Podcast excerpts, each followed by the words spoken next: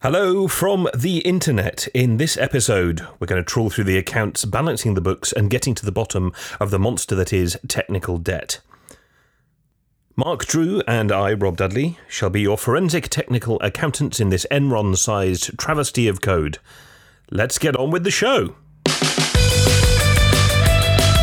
Live from the internet, it's the Local Host Podcast with Mark Drew and Rob Dudley.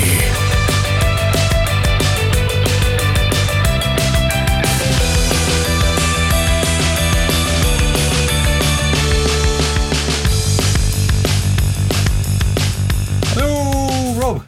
We're back to howling. We're back to howling. We're back to being somewhat removed from one another.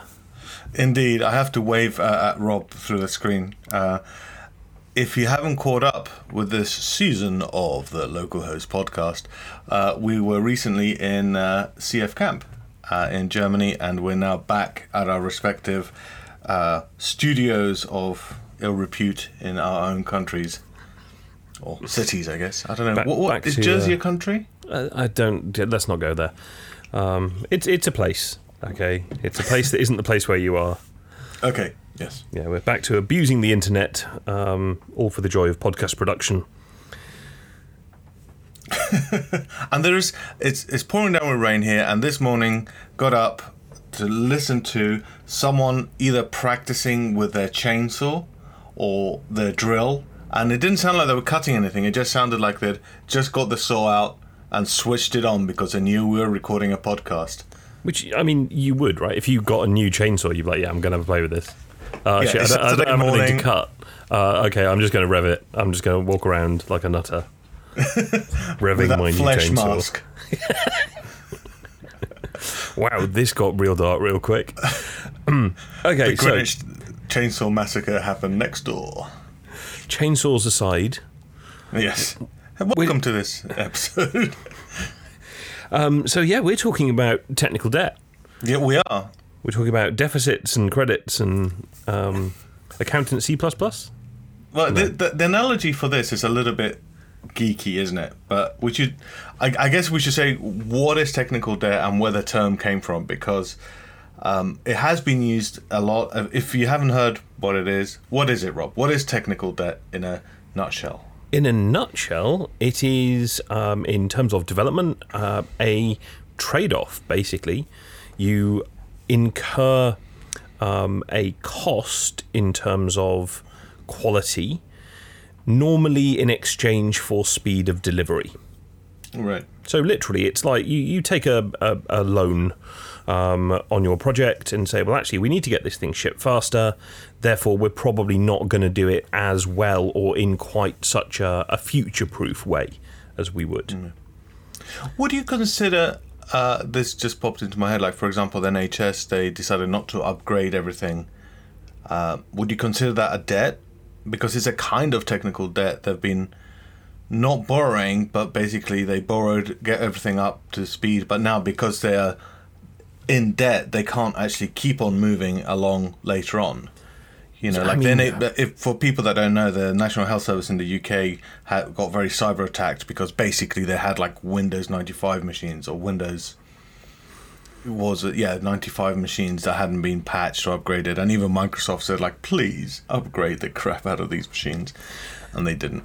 I think it's it's actually a really interesting example of um, technical debt at not just the, the project level or, or the product level, but at the enterprise level. And I think it's indicative of continued failings to realise the need to manage and pay down technical debt on behalf of the NHS as a whole, which meant that they were unable to upgrade or the cost of upgrading was too high. Um, a lot of the time, when we're talking about tech debt, we're actually kind of mixing in very real cost, right? Um, so whether that's time or money, or time is money, um, so both. And I think that as far as the NHS is concerned, we could look at it and make a fairly good case to say that, yeah, you can see decisions were made early on in terms of we're going to go with this vendor, um, but the forethought and the foresight wasn't put in at that time to ensure that there was an upgrade path agreed. Uh, and the next thing you know, they're running Windows 98 on critical systems and getting owned. Yeah. I mean, and technical debt is something that I think developers do every day, or they get into that debt every day. Uh, I don't want to keep on doing the analogy, but uh, because we should define it a little bit better. But a good example is, all right, can you make this feature? Can you write a test for it first? Oh, I'll just write the feature. It's like, well, no, can you write a test for it? I'll just write the feature. You you are then trading that time that you'll actually need in the future because in the future, now that you've gone off and are working on another project, somebody else comes in and we don't know the stability of your project because we don't have tests for it, and that was a debt that you took out Yeah. on behalf of your project. Um, and it's it's one of the easiest ones to do as well because if you're not in a test driven uh, environment, and let's face it, most of us aren't, um, then actually tests are one of the easiest things to avoid doing. Because everybody knows that, I mean, the numbers I think are something like testing uh, adds what, between 25 30% to your development overhead yeah, in terms of time to actually deliver the same work. Um, it adds a whole lot more in terms of quality and sustainability.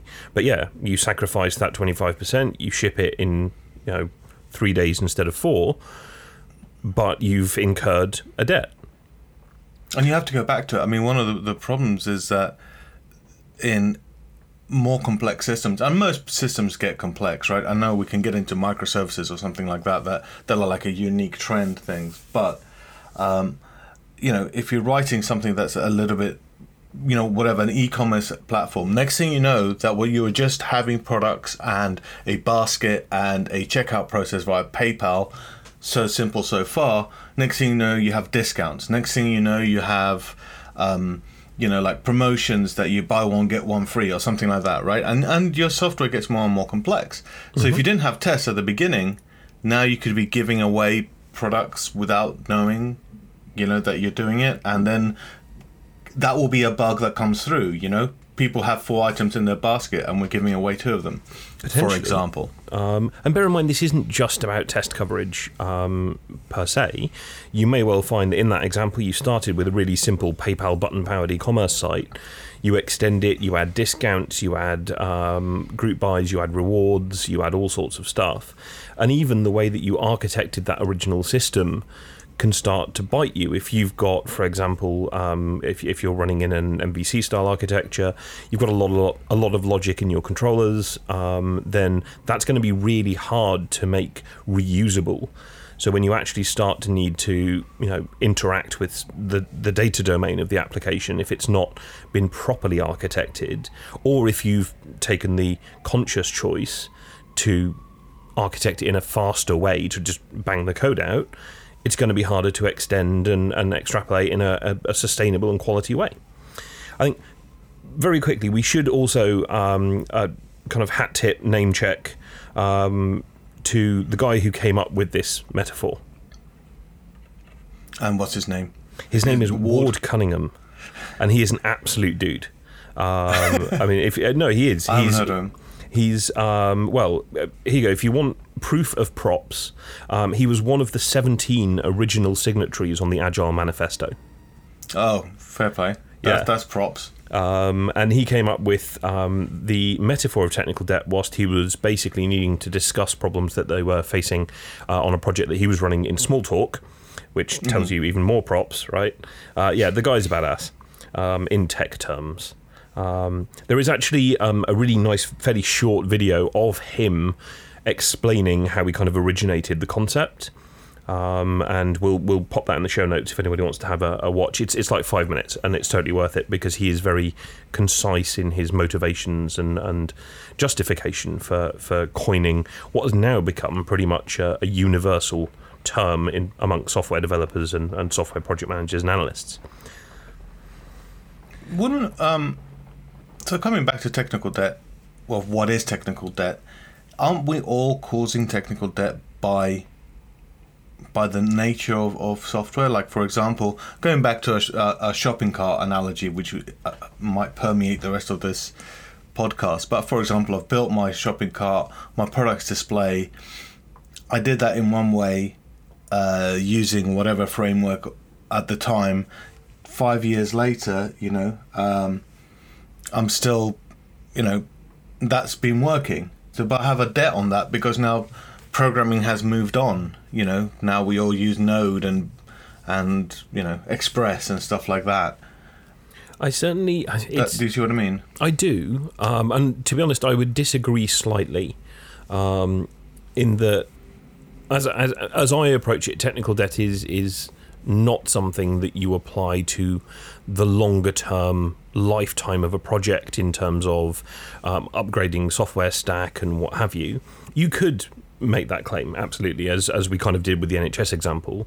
Um, I think it's more useful for developers to view it as a, a more immediate thing Right. um, because the opposite of technical debt or incurring technical debt is realistically defined as premature optimization.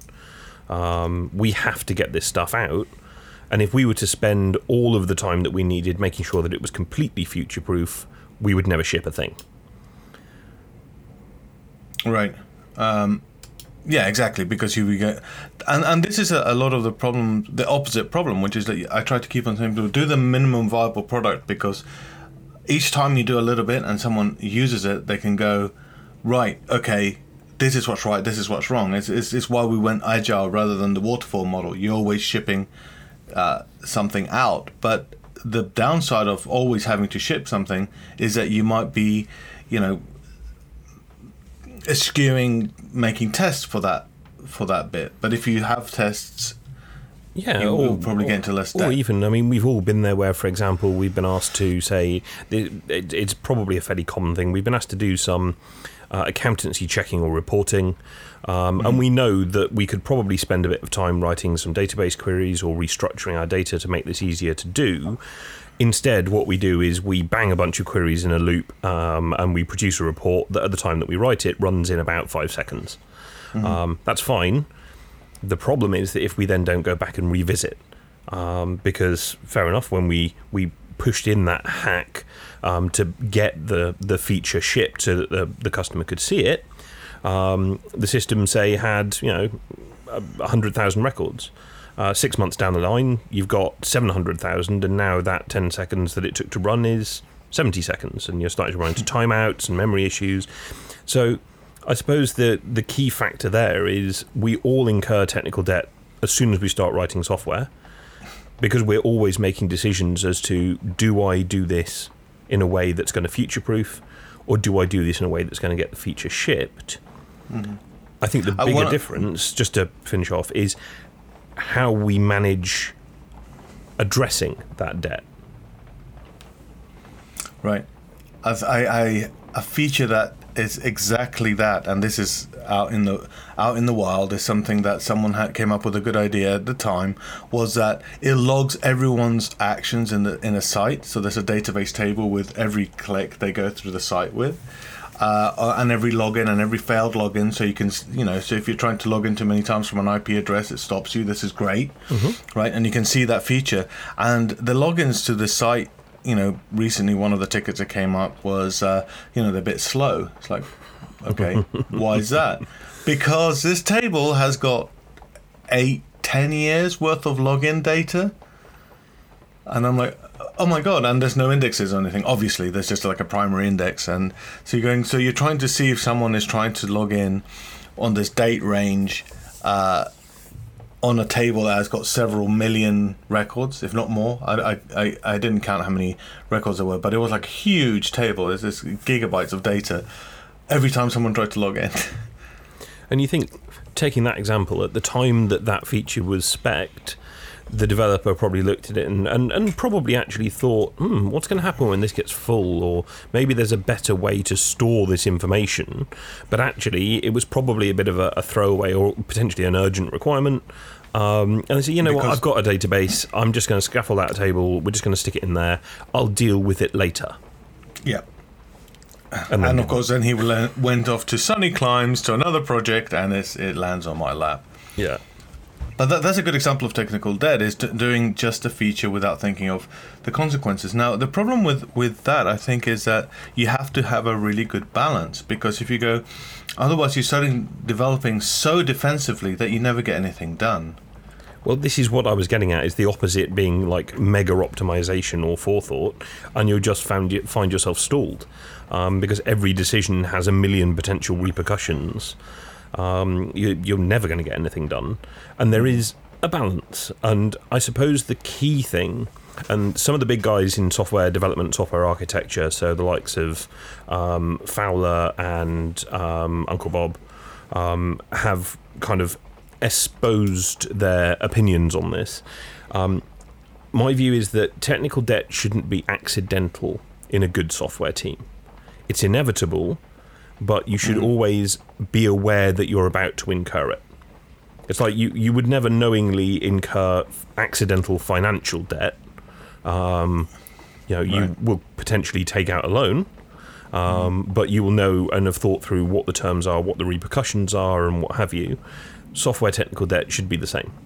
And it should be shared. I mean, i- not shared, but um, either with a team or by just putting it into your Jira or or GitHub issues or whatever. Have have a ticket there that's in the backlog saying, you know, the the logging. I'm logging people coming in. We we need to handle like the deletion of this data or you know movement of this data or indexing of this table if we want to have 10 years worth of data are we actually going to be using that that data for example but have that ticket created so as you say you've got into debt but you've done, done it knowingly and you know you you have a reminder that to fix it that should come up in a Yeah. soonish sprint rather than And a I, I think we're probably going to get deeper into this in, in a moment when we start talking about the various ways to get yourself out of debt. right Um, but yeah, it's exactly the same as you know making sure that you've got those loan repayments on your on your calendar and, and making sure that you've got money to do it, right? Um, so yeah, I mean, I suppose the other question is with with technical debt, what happens if you don't manage it? i've seen some code mate i have seen some code You weren't there, man. You don't know. Yeah, um, I think pretty much every developer has either firsthand um, or by by legend um, encountered some of these. Um, It's usually those massive queries that I, I see that are, you know, like 400 line long queries. And I don't mean that they formatted it nicely or something like that. It's just literally that you look at it and go, there is no way without being, by spending like a day getting into the context of this query, that I can fix it. There's a there should be a better way to refactor this, you know? And I think the other thing that I've seen uh, fairly regularly is um, the indication not so much in terms of the actual product itself, but in the productivity of the team. Oh, yeah. Because you'll often get into this situation where tech debt begets more tech debt, and you can actually have a perfectly functional software team that's just hamstrung. They're, they're not actually shipping anything new because all they're doing all the time is paying down previous decisions and, and, and fixing issues that arise from that. Um, and that's a very sim- yeah. a very real indicator that actually you've got a tech debt problem in your in your software team is when realistically you're spending more time troubleshooting bugs from your own software than Hmm. you are actually adding new features. Right. I mean, one of the uh, uh, an example issue uh, is that, for example, you you create a new widget that's going to appear like a filtering widget across your site, across different parts of your application or whatever. And let's say you use the latest version of jQuery because you've seen jQuery right right round the system. I mean, I know you know people are shouting at me, going, you know, use this other framework. People still use jQuery. Deal with it um, and you build that, but then there's different version of jQuery running on the same site, right? Yeah. And and it and it breaks in other parts. So now you've you've tried to build with all the goodness intents in the best manner possible a new f- feature that now should have taken you, let's say, I don't know, a day, two days, however long it took you. But now you've got another two or three days of having to go around the rest of the site fixing other things. It's snowballed out of control that you're now fixing other things for this one feature. I mean, I'd say to be honest, that isn't actually technical debt yet. Um, technical Oh, really? debt is the decision where you look at that and you go, well, this feature really, really needs to be shipped today. So I can Mm-hmm. either pull an all nighter and go through every element of the site and swap out those jQuery references, update and test, or I can just namespace my jQuery instance. Right. That then is technical debt. You decide that you're going to isolate it, and all of a sudden you're running two versions of the same front end library, and you will have every intention of coming back to it later. And you probably won't. and you probably won't, right? Because there's going to be another feature that needs to be shipped, and who wants to be doing maintenance when you can be doing features, right? Absolutely. But inevitably, if you're never doing maintenance and never dealing with these these little gremlins, these little turds lurking in your code base, um, you're Yeah, going to reach the point. right? Yeah, yeah. You're going to reach the point where all of a sudden that's all you're doing. Um, you're, you're on permanent poop scoop duty. As an owner of dogs, I can really not recommend being on permanent poop scoop duty. I mean, it's interesting because the a couple of the examples that you know we've talked about um, point to again one of the bigger issues, which is what isn't technical debt, Right. and generally speaking, I, I'm I'm fairly firmly in alignment with some of the best minds in the world because they're the best minds in the world. And what do I know? It doesn't actually just mean bad code. Re- oh, really? Well, Yeah. no, of course, no, because you can have bad code anyway, Yeah. and that's Um, not debt; it's just bad code. I mean, don't get me wrong. The decision to potentially write bad code or write code in a bad way is technical debt. Just having crappy code or poorly architected systems in and of itself is not. But can often be treated and indeed uh, solved in, in the same way that, we, as I said, we'll come on to um, imminently. Um, there is actually um, a really interesting um, diagram, if you like, for understanding this stuff. Um, and this, again, uh, I think I mentioned him earlier, is from Martin Fowler, um, where he talks about the technical debt quadrant. Okay. Um, and this Can is we- basically a, a four a four pane, you know, two by two grid, um, where with the the sectors marked up: reckless, prudent, deliberate, inadvertent. So, in other words, you know, the the, the different areas that we can kind of put this stuff, um, and that covers off a multitude um, of the various different issues that software can run into. So if we Um, do an example, you could have a reckless and deliberate quadrant, Mm-hmm. right? So you know that uh, uh, we know that this doesn't handle high load, but we're going to put it in anyway, Yeah. knowing that there might be high load. Yeah, or saying as the head of the software team, we don't have time to write unit tests. Right. You know, that is reckless software development, it's bad software development, um, and it's also But- very intentional.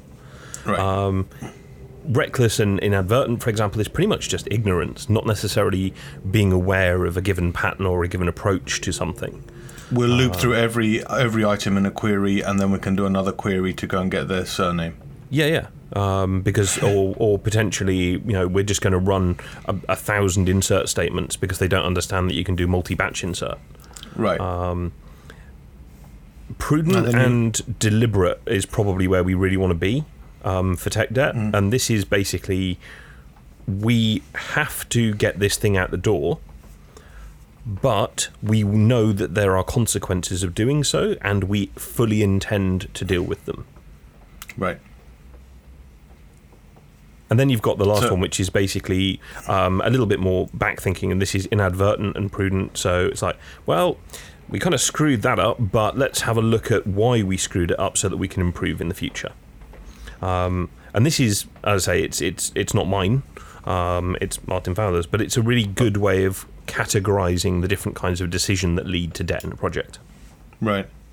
But but now that you've said it, everyone thinks that we'll attribute it to you. You can be the clever guy and and uh, will all put- the praise. We will put a link to the article in the show notes, just so you know I'm not doing that. Um, And and of course, technical debt changes over time in a, in a kind of weird but weird way. No, it doesn't change over time. What I mean is, so the the understanding of a problem back then is not as good as it's going to be now, right? No. If once you've immersed yourself, so um, uh, doing the shopping cart thing, knowing that you have products, um, then at that time you had a product and you have a quantity and then someone says well we have to have different color variations of this product. And you go like okay well so all right that's fine. You know you have red blue and green for this thing. And then you go yeah but actually you have to have sizes as well. So now you're getting into this three-dimensional matrix of a product that is is how you understand it right? Yeah, and then some genius decides that actually we're going to make some of those variations price affecting. So an Right. XL costs ten percent more than a, a, a standard, right, Um, exactly. Yeah, and, the thing and is, of course now now you've got like a different understanding of the, of the problem domain so going back and looking at your code and going oh what an idiot he didn't know you know past me didn't know current situation is is is not debt is is is how we deal with life right because Yeah, well, it's. uh, I mean, how often has it been said that hindsight is twenty twenty? Right. Um, and that applies to software design as much as anything else in this crazy world. Um, I have that every day. I, I, I um, this is more of a personal issue, I guess. Uh, I'm not going to air my dirty laundry, but is when I fix a bug, I always feel like stupid after it. But it's this hindsight issue that then having to describe someone saying like, okay, so this was a problem, and I fixed it. I always feel like I'm the stupid guy in the room because past me should have known that. But there's no way that past me should have known that because now future me has done all the learning in between, right? So that's a that's it's not tech debt, but it's just a thing that, that I need to express better, I think, because I always go, I was so stupid back then. Well, this comes back to the whole kind of being um, being sensible about looking back, about giving time for, for retrospection, um, and about saying, well, yeah, okay, I did that that time. That was a bit stupid. Um, if I were to do that now, I would do it better. and this is why we have retrospectives at the end of a sprint. It's like, oh well, that sprint went well. What did I, you know, have just a moment to be able to to say those things, right? to say them, to record them, to disseminate them, um, and you know, not to get into a full kind of uh, full session on agile, which may come up um, at some point. But yeah, the the ability to and the requirement to build in time to look back and say, well, what did we screw up? What did we learn from screwing up? And this again is the whole black box thinking thing that I think I've referenced a couple of times. You know, learning from failure, learning from the fact that you need to fix a problem um, will, in theory, prevent you from making that same mistake again later on. Um, and also, it means that you're actually better positioned when in that same situation next time to make an educated, informed decision about do I do this correctly, which I know is going to take forever, or do I hack it in? And all of a sudden, we're back to incurring uh, purposeful technical debt. Okay. Yeah. So now that we've got this debt hanging over our heads, do we pay it back? Can we pay it back? Is it possible to actually pay back the debt? And who do you pay it to? Is there a bank manager? I think the bank manager depends on the project you're working on. Um, Right. There is, I suppose, I could be slightly glib and say the bank manager is your own sanity. Um, you definitely have to pay it back, right? yeah. Um, but the, the, you have to pay it back, and some, I think sometimes companies, non-technical people, kind of don't understand this until it all goes wrong, until the machine breaks. And I've Yeah. seen some situations where the machine broke. It was like we cannot release stuff anymore. Yeah. like we want to add these features and it's like well okay that's fine but it's not happening and you go well i've got a stupid team it's like no literally anything we touch breaks the whole thing And that's, as I was saying earlier, that's your team has ground to a halt because they cannot do anything new. Um, I mean, that's the worst case. That's yeah. That's effectively that's technical debt bankruptcy, where Right. you need to make some hard decisions, and normally those decisions are, well, in theory, we are either going to completely halt feature development and fix it, um, we're going to rewrite most of it, or we're just going to carry on blindly without acknowledging the fact that we're absolutely up to our neck in it, um, and that product or company is just going to fail. It's inevitable. Your your staff will leave. Your customers Well, will leave. yeah your staff will leave uh, then you'll start blaming their technology uh, and i've heard this so many times oh it's ColdFusion it's like no it's oh, it's php it's like we're now going to write everything in net or we're going to write it, everything in, in node and, and the future is going to be brighter and, and sweeter and better and it's you know you just give it time for more debt to accrue if you have those practices in place Yeah, I think if you haven't taken the chance to learn the lessons of the past, you're just doomed to repeat them. And it doesn't matter which technology stack you're using. Um, 10 will get you 20, that the reason you have such problems in your application is nothing to do with the technology stack and everything to do with your approach to building software. right so going back to it so how do we pay it back My, uh, I, I mean, I've, if you have a deliberate one, you already have a bunch of tickets saying we have to fix this, right? Yeah. So well, let's let's take the the, the fairly common scenario where actually um, a, a team hasn't been potentially diligent about purposeful debt, so they don't have those tickets. The first thing you have to do is be absolutely upfront, honest with yourself, and review your application. You have to really dig through it, analyze it. Um, you have to throw a whole bunch of tools at it that you can run fairly quickly, and initially those results will probably be very depressing. Test coverage, 0%. Um, you know, static analysis, basically, the static analyzer went off into the corner and started crying um, because you've got so much copy pasta in there, it's insane. I But- did. I did. I run a uh, a CF lint on a project recently, and uh, it literally went into the corner, started crying. Yeah. I mean, it's, it, it's always a good sign that you probably need to think about this when you're crashing a linter. Um, yeah. But it gives you a handle on the scope of the rot within your project. You know how Um, much is bad. And that's an objective measurement, right? Because that's something saying like this is bad, and this this is this percentage how bad it is. But I think you also have to, in analysis, you have to be careful of the subjective analysis, because future you coming in and saying this is crap because we don't do things like that nowadays, or I don't do things like that nowadays. Uh, if it's working, and it's working fine. Just because it's done in a different style it doesn't mean it's wrong. I'll, I'll give you an example, Rob. I mean, we were both at a ColdFusion conference recently, or uh, there's a big um, thing of tags versus script in the ColdFusion community, which no one understands. But it, if you see a query in, in script, the query is going to run just as fast as it's going to run in tag. It's just as clear. It's just because I prefer like scripting language rather than a tagging language. That's a subjective measurement. There is no objective measurement that you can say one's better than the other. No. And I'm sure people are going to be screaming at me and telling me that there is an, uh, an objective one, but that's a very subjective measurement, right? But if Yeah. you have a code standard that everything should be in script, then and it's not enforced, that you can then say is, you know, potentially, a, it's indicative of a, a lack of investment in quality. And a lot of this stuff is down to, you know, the first step is admitting you have a problem, uh, and the second step is committing to fix that problem. Because Right. there are no tools that will do this for you. We do the analysis, we do it as objectively as possible, um, and we come up with a, an indication of just how bad things are Um, and then we need to start working in the plan to pay it down.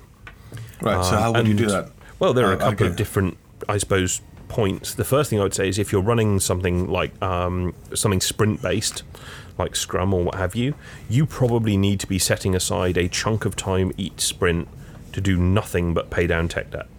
Right. The other thing you can say is actually you can enforce a couple of, of points, which is whilst the analysis tools will give you a bunch of stuff, if a team member goes into a file or go you know open some source code that doesn't adhere to the standard, they have to make it adhere. Right. It'll slow everything down a bit, right? Potentially quite a lot, depending on how bad your code is. Hmm. But you're getting gradual, iterative improvement. Every time somebody works on a file, that file should, by the time they leave it, have been dusted, polished, and shiny. Yeah, and by the time, so if you have a linting process or a a testing process or a coverage, uh, a test coverage measurement, it should now be out of that measurement, right? It should be like, no, that's done. That's not a red point in our graph. That's a that's a you know all lights are green on that. Yeah, absolutely. I mean, the other thing that you can do is you can say, well, actually, if you go into a bit of the system that's not under test, bring it under test. Right. Um, and again, your developers will probably roll their eyes and moan, or not, depending, because you know devs are smart and they understand why this stuff is important. Um, but what you are committing to is gradual improvement, and over time, you will start to see that actually various bits of the system become less um, septic pools of horrible nastiness and slightly more useful and usable. Right. I, I think testing helps with that. The ability to, to add the testing because people are scared to modify bits of the system because it, mm-hmm. it might break, right? So once you say like, look, it's fine, you have a test. Do test for this to for this thing, and there's various ways that that you can test, like unit tests. You can also do kind of like black black box testing. Let's say you have a PHP file that does something. What you can do is just include it in another PHP file, scaffold whatever it does, and as long as the output out, out of it is the same as it was before, you know, you're good. You know, however so- you measure that. I'm saying this is like the simplest testing. rough and just- ready integration testing. Um, Yeah. yeah. Um, and the other thing that um, I would say is you need to basically build this in, um, and it's not test-driven development; it's test-driven refactoring. Um, Right. That actually, when you go into a piece of code, because some of these uh, areas of your system may be so far gone, or so old, or so poorly written in the first place, um, that actually you cannot bring it under test. You have to make a decision to say, well, we're looking to rewrite the entire billing module, for example, because the entire thing's a car crash. Um, at which point, the team then has to make the decision, and the team lead has to make the decision do we allow that debt to continue, or do we take the hit and get it rewritten, restructured in such a way? Or is there a middle ground? Because there's nearly always a middle ground. Yeah, and the, as well, one of these things you can talk to the product manager. Uh, that you can start saying, okay, so look, we need to rebuild the the billing system as an example. Are there any features that are hanging around on the on the product roadmap that we need to put in there?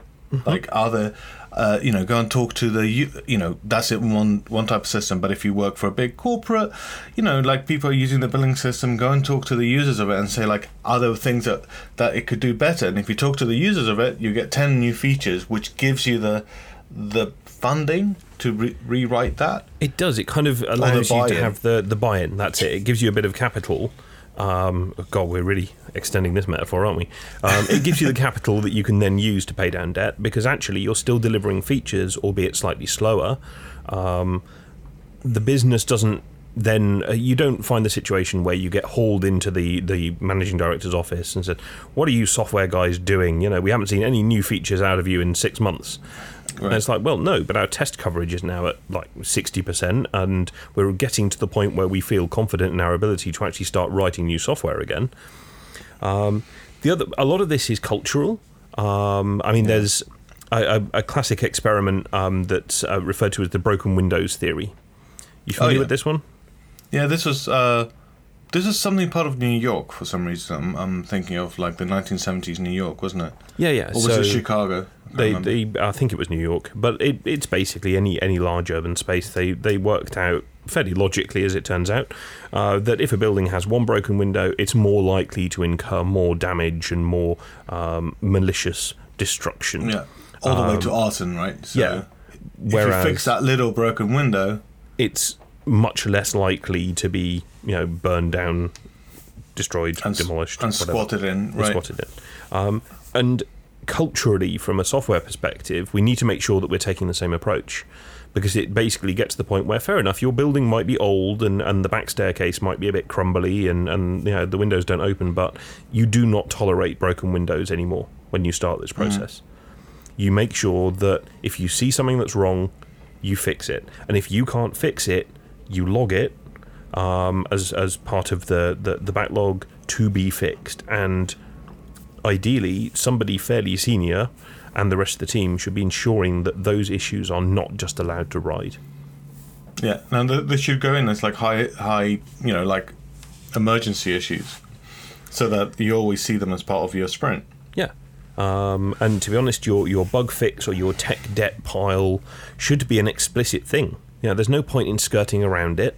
Um, it should be something that everybody Yeah. is open about and acknowledges that actually this work is not going to do anything new. It's not going to bring uh, any more business in. It's just about sustaining our ability to do business. It's it's a good analogy is that it's going out running every day, right? It doesn't feel good. It's wet. It's cold. It's it's it's, it's horrible. But it's just keeping your body so that you can then do all the other work you do every day. Otherwise, you just become this big fat blob that's eating what sits in the corner, Yeah, like you and me. But that's not the point. guess I'm pretty much I, I dabbled briefly, but I'm back to the state where I couldn't really run a bath. Um, but no, it's it's I a don't good mean running, analogy. but I mean It's- like whatever yeah. whatever thing you're doing, like brushing your teeth, like th- that self care it's essentially it's a self care of your system that you should be doing. The the, the grooming, the shaving it every day, the the, the whatever. Mm-hmm. Shave your don't know, software with Mark and Rob. yeah. Shave your software with Mark and Rob. I have a massive mustache. He's like, this is, you know, it's, it has to be groomed. And cut. No, it does, and and and getting that cultural shift within the organisation as a whole is also really important. So that actually the the the people in in accounting who are used to getting because this is another classic scenario in a long-lived project. The company will have been used to getting stuff quite a lot faster. That's how you ended Yeah. up in this mess in the first place, right? Right, right. and you need to get them to understand that actually this is all going to slow down. But it's not because we're lazy. It's not because we're freewheeling um, or what have you. It's because actually we need to all of that stuff that you got much quicker earlier on. Well, unfortunately, the time's now come to pay the piper. Um, We've got to sort all of that out, and it will mean that actually stuff slows down for now, and it will eventually speed up again. Probably not to the same level, um, but it also means that you're going to have less issues of reports crashing and you know critical tickets flying around. Um, you know, developers constantly on the phone to other members of the team as, "Oh, this doesn't work," and all of that is the positive that you're trying to get to. Yeah, less tickets of it's broken. The other thing that I give uh, some of people I work with and, and team members is always follow the Boy Scout rule. Whenever you're in one area, try and f- leave it better than you found it. So if you're fixing a bug and it, you know, and you see some stuff that's bad, fix it. Just fix it. I mean, it's part of the ticket. It'll probably in in in in realistic terms, it's not probably going to take you that much longer than actually fixing the, the bug. No, You know, um, you know, we're talking about like, hey, you've got a day to fix this thing. You're fixing it. All right. Well, I can fix a function above, and above and below it to look good, right? To to to meet our code standards and whatever. And there you go. You've done that. Maybe add a ticket saying like, oh, I also found there's three other functions that we should also um, rewrite. But you know, I've run out of time. Um, the other thing that I said to this is a while back was like, okay, you know, in your estimates, when you say I'm going to fix this ticket, part of you doing that estimate is, is having a look into it, right? You don't just go guess; you go and have a look. And if you notice that there's some some you know things that need to be fixed, increase your estimate a little bit. Mm-hmm. You know, so like, how long is this going to take? You know, it's going to take an hour, but then you go like, mm, I think it's going to take two hours, right? because essentially the rest of the business then goes okay great it's going to be done in two hours and you've now been able to add it add it as that as something that's fixing the system grooming it. And the people a lot of people feel guilty about this because they're like oh well you know i am cheating. It's like no you are literally fixing making the system better the client system better or the owner's system better. You know whoever owns that that system it is something that has to be done. Is is is the mental health of that system that you are improving. Yeah, and it's it's also a breakaway from the potentially quite destructive opposite of that, which is everything has to be done as quickly as possible. Um, So it's like, how long will this bug to take? Fi- how long will this bug fix take? It'll take me about an hour. You've got thirty minutes. Okay, great. That kind of pressure and, and pace feels very managerial, um, and it feels like we're really shifting. The reality is, you're not. You're going backwards. Um, because Well, that that- bug that- fix will probably be done in such a way that it'll actually add to technical debt, not detract from it.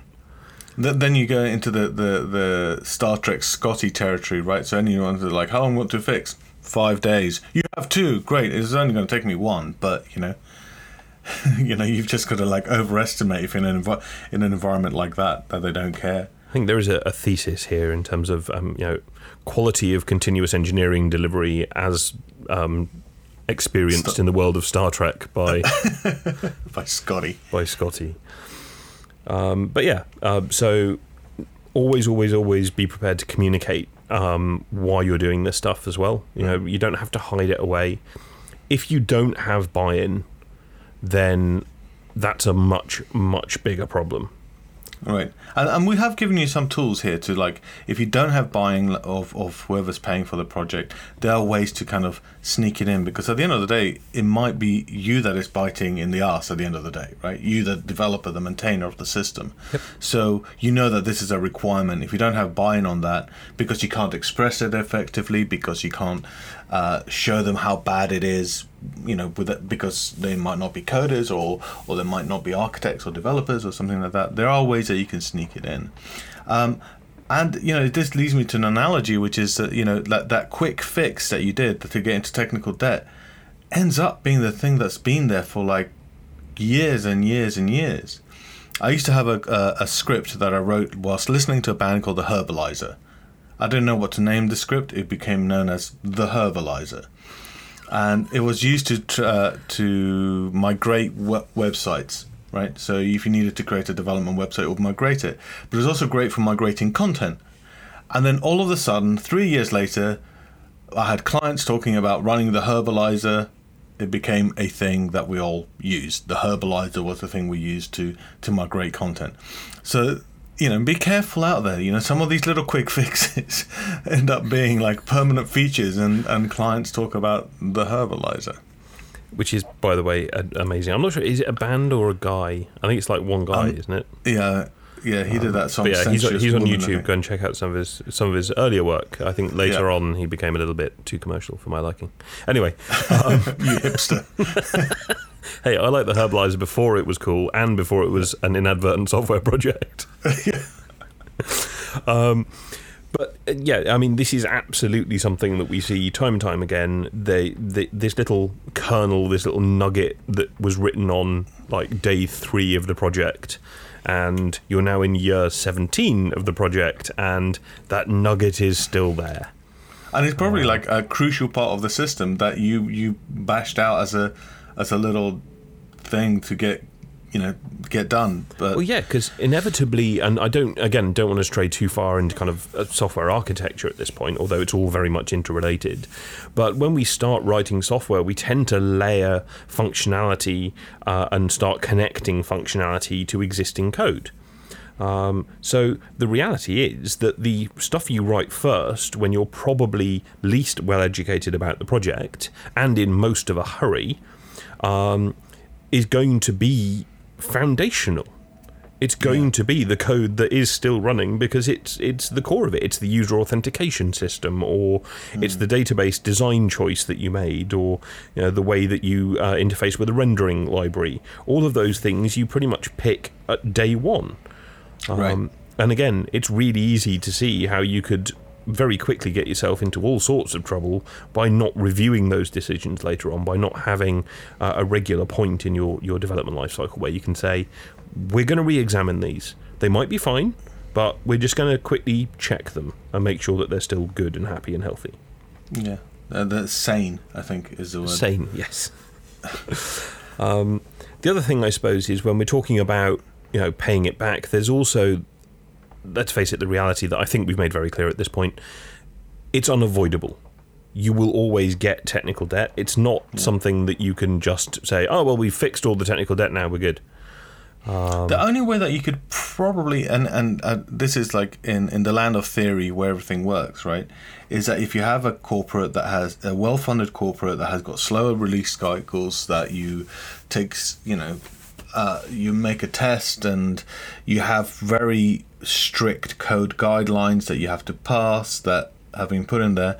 But the problem with that is that that's going to be a less dynamic environment, I think. Um, that's more like a software factory, I think it would get to.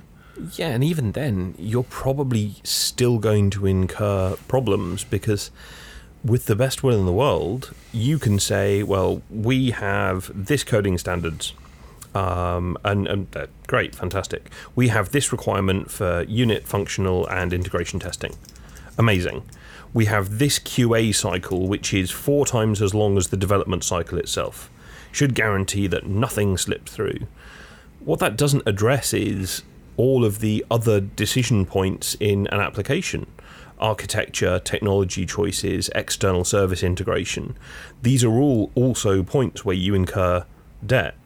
And you can hmm. be the most controlled and sluggish software team in the world, and you can still write really bad software. Right. Um, I mean, the classic case is I, I, always joke that there's the only people who write good software, um, as in, sorry, the only people who write bug free software are the likes of NASA. And they've got hundreds and hundreds of, of developers you know tens of thousands of developer hours for each project, and you know Yeah. what? Even they screw it up. Yeah. If- we're not going to say the imperial versus metric thing, are we? No, no. but I mean, that's it. If NASA cannot write Yeah. flawless software, Uh, and also, like, we definitely you know, shouldn't of- even be trying to. Yeah. One of the things that has to be said for NASA, for example, that you know we we make fun of like, oh, my iPhone has got more capability than some of the NASA computers. It's like, yeah, but your iPhone crashes randomly, right? You know they have like slower, lower powered computers on the systems that they know the architecture, you know, intimately, and Yep. the programs Inside that run on there have to do very specific, targeted things that they've tested the crap out of them. Yeah. You And know, I say, even then, there have been a couple of examples where you know the software's gone wrong, and either satellites have dropped offline or stuff's exploded. Um, mercifully, I think without loss of human life in terms of software, but I could be wrong. right. Um, so, I suppose what I'm getting at is that technical debt isn't just a problem that we can solve; it's something that we're going to have to deal with continuously. So, it needs to form Right. part of our ongoing approach to software. Something like security, right? You're always thinking about Um, Yep. security. You're always thinking about Well, like what. How, well, you should be. I mean, like, well, you should be thinking about what would happen. You know, you are even on a uh, on a low level of like, well, this page is only available to people that are logged in, right? So even if you're thinking on that level of security, you you should be thinking about like, okay, well, we have to revisit our code. We have to revisit like uh, things that we decided not to put in place. The security that we like put in by obfuscation rather than actual security. You know. Yeah. And security is actually one of those bits that fairly frequently produces technical debt because it's really hard to get right and it's very easy to just say actually we'll just we'll we'll, we'll just stick the passwords in the database. It's fine. We'll hash them later. Oh man, you know, uh, being a web developer, the amount of code that I've seen that is shocking, and then you start realizing multiply that by all the websites on the internet, and you go like, yep. Oh, holy crap, is this how how the world works? It's on a stick on a prayer.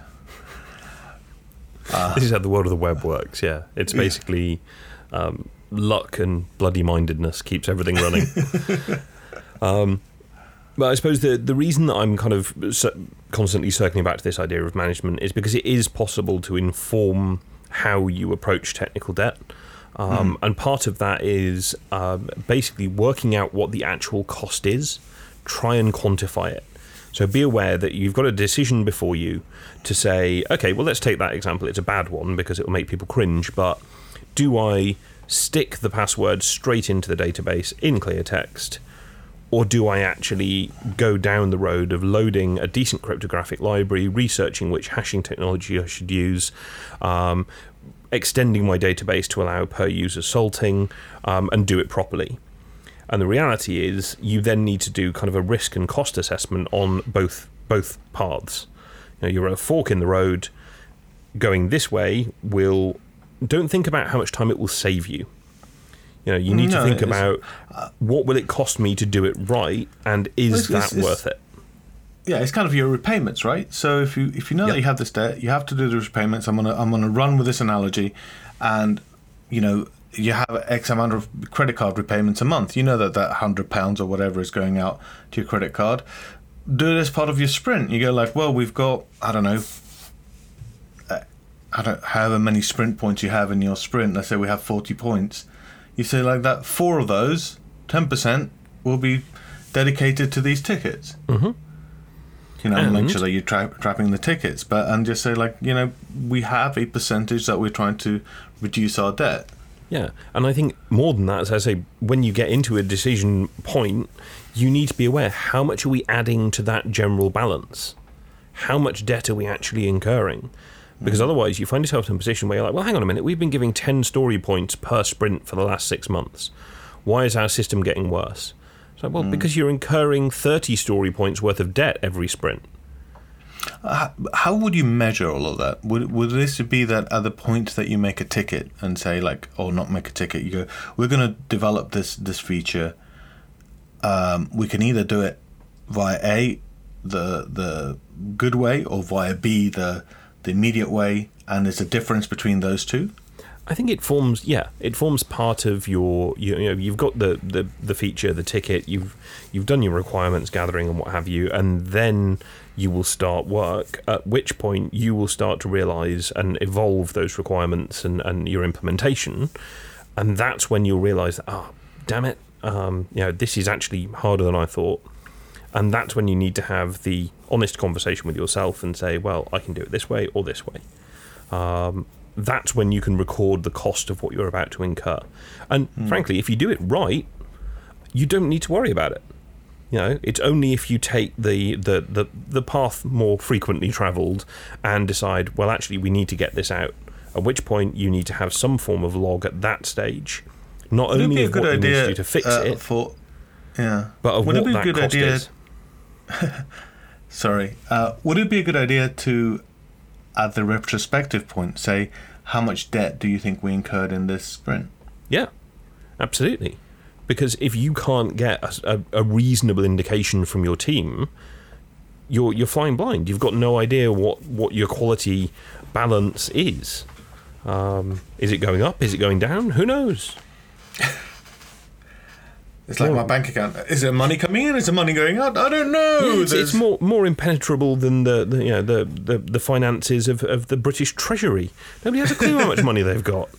Um, they can try and work it out, maybe, but it'll take a bunch of very clever people a very long time. They just kind of keep going. It's fine. The lights are still on. We're good. Um, and I don't think that most software teams have the luxury of operating in that way. Um, so yeah, by all means, build it into the retrospective um, the, the the the the the Scrum manager, the um, and the product owner need to be aware of this cost, and they need to be paying it down. And that, I think that's a great point to stop. Pay your debts, kids. Don't get into debt, or get into debt knowingly. Get into debt responsibly. Responsibly. so, Rob, where can they get hold of us to find out more about debt uh, for the do the technical financial management and uh, maybe send us some checks. Uh, well, if you wish to send us money, please address them to Rob, not Mark. God damn it! um, no, you can get hold of us um, in the uh, the technical dole queue uh, that is Twitter um, at localhostfm. Um, of course, we're also on the the web um, with a website that probably needs some patching and some work doing to pay down the. T- no, I'm joking. Uh, that's uh, localhost.fm. Um, we are on YouTube if you search localhost FM and feel free to comment, likey. Uh, we are on iTunes uh, and pretty much everywhere else that does podcasts. Um, yeah. And if you really enjoyed this, found it useful, please do leave us a review on iTunes. It helps us appear slightly more frequently in their, their search results. Um, and yeah, you can also email us, right? Yep, it's show at localhost.fm. And carrier pigeons or welcome. Yep. Um, ultra low frequency radio waves. We'll just pick those up gradually. Uh, it's except Thursdays where I wear my tinfoil hat. On that note, thank you very much. Bye bye, Rob. Bye, Mark.